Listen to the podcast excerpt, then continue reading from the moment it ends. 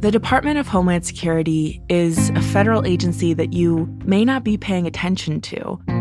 But over the last several years, it's been at the center of a lot of controversy. From Secret Service agents roughly clearing BLM protesters in D.C., to the crisis at our southern border. One agent was caught on camera swinging his horse strap at one of the migrants. To January 6th. We just had protesters. Peace Circle, breach the line. We need backup. It's a powerful agency.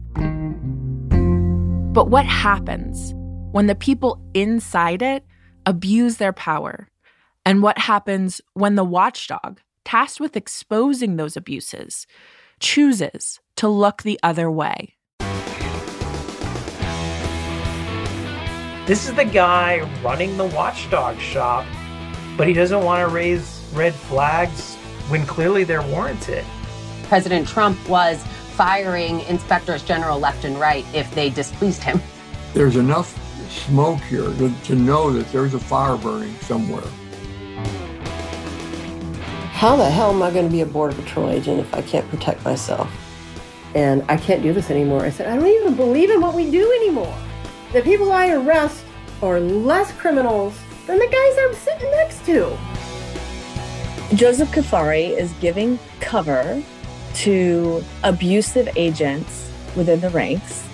All of these people said that when they reported things, it was detrimental to their career. I mean, this is the story of an agency.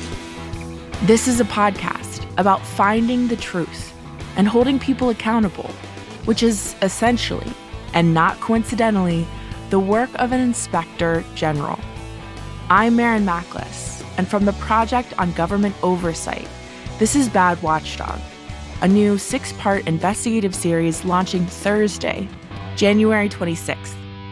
Listen and follow wherever you get your podcasts.